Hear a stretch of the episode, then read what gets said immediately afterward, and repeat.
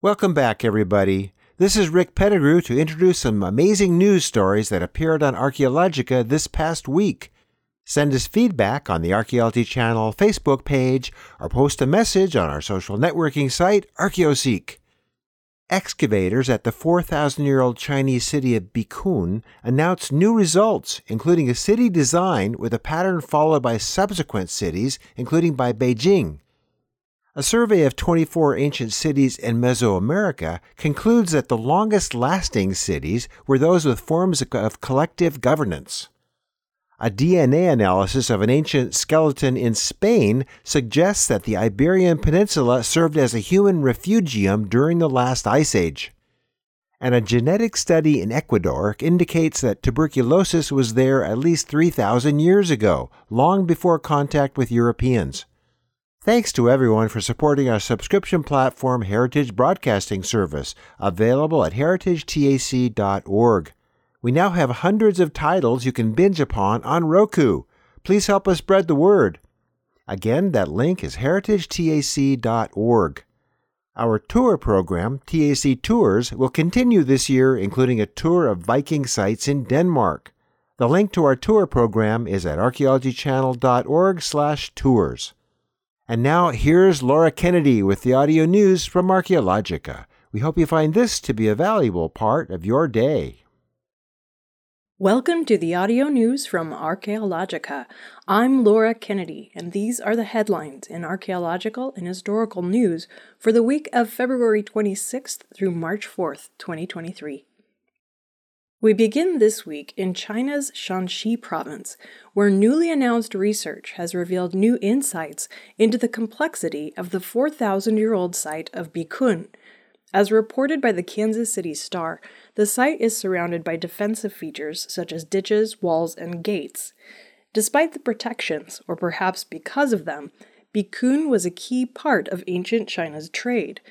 The city lay in a prime location along the Upper Yellow River, about four hundred miles west of Beijing in Shaanxi province.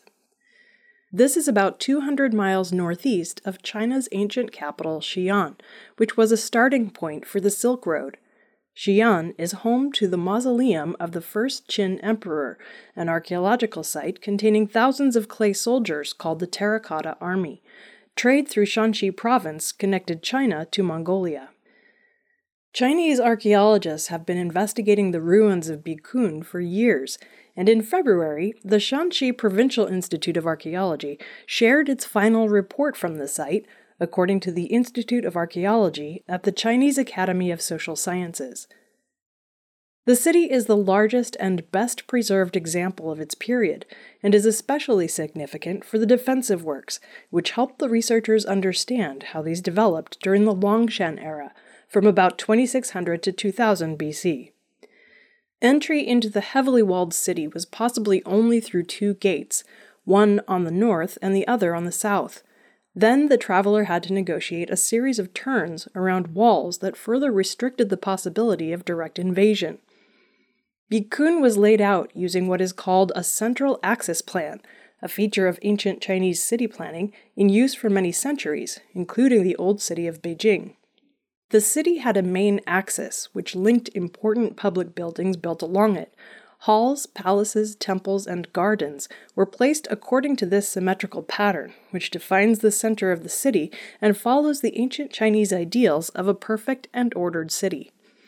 Researchers believe the city location was chosen for its connection to trade routes, but was fortified from its start.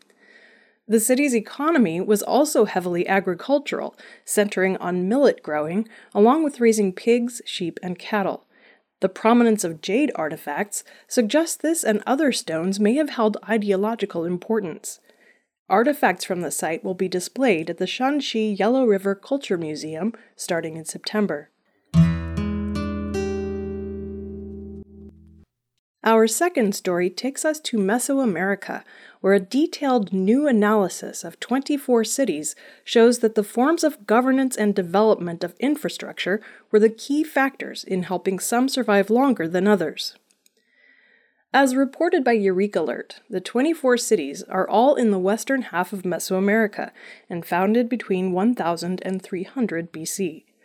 According to study lead author Gary Feinman of the MacArthur Curator of Anthropology at the Field Museum in Chicago, remnants of the city's buildings, layouts, plazas, and monuments contain clues as to their systems of governance and social stratification. Investigation of a city's long-term survival often focuses only on causes of collapse, including war and environmental hardships such as drought, floods, or earthquakes.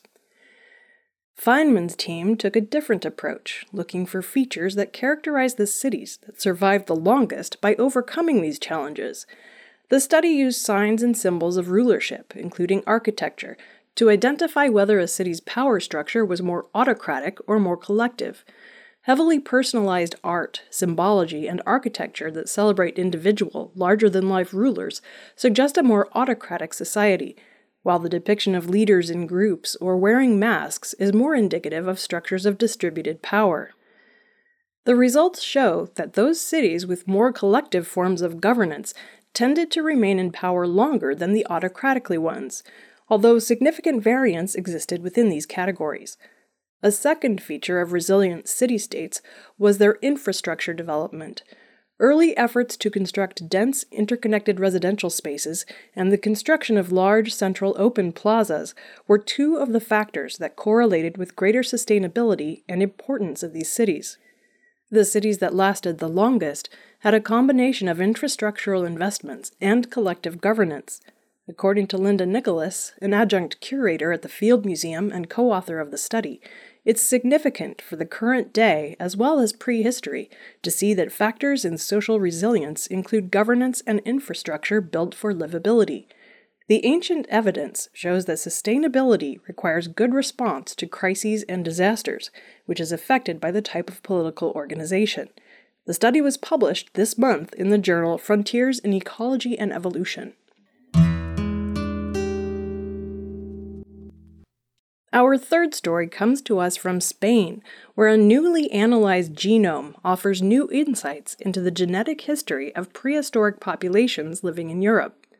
As reported by phys dot org, the twenty-three thousand year old D N A analyzed in the study is the oldest yet recovered in Iberia and was found near Granada in Andalusia. The genetic ancestry of individuals from Central and Southern Europe who lived before the last glacial maximum from twenty-four thousand to eighteen thousand years ago differs from those found in the people who repopulated Europe afterwards. However, the situation in Western Europe has not been clear due to a lack of genomic data from critical time periods. This new genome finally adds data from the time when large swaths of Europe were covered by ice sheets.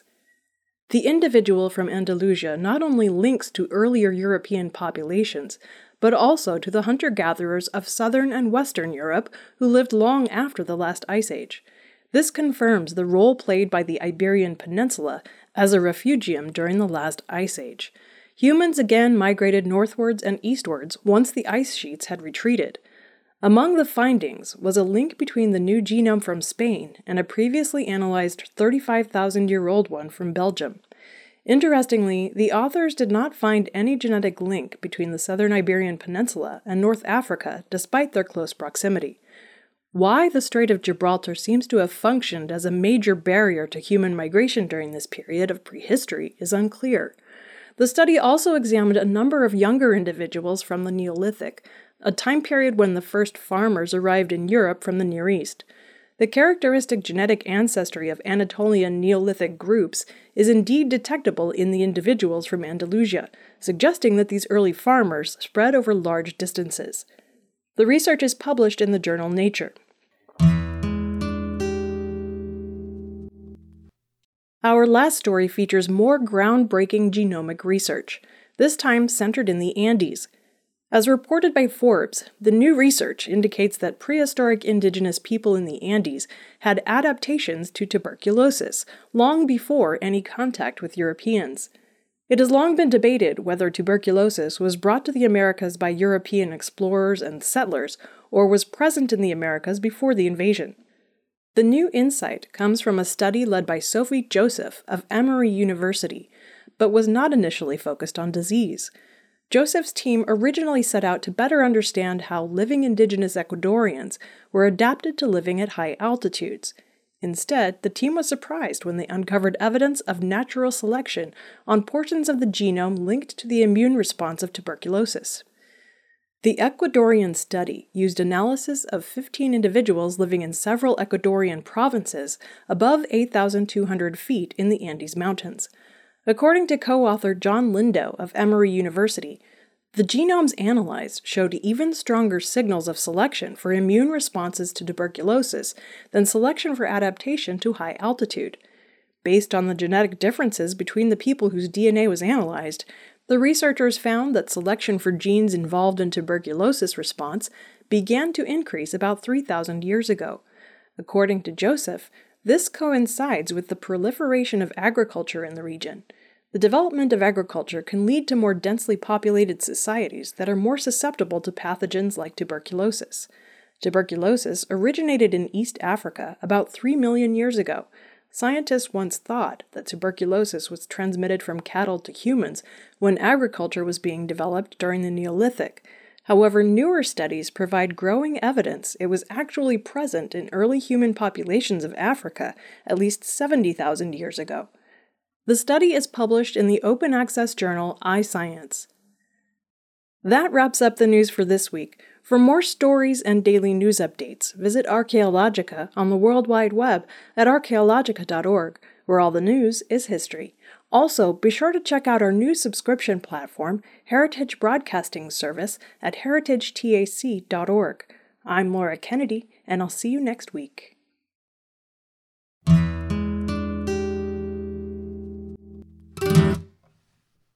This has been the audio news from Archaeologica, presented by the Archaeology Channel. Be sure to check back with us next week for our next edition. You can spread the word about the audio news by clicking on the Share This link on our audio news webpage, or just by telling your friends. Thanks very much for stopping by.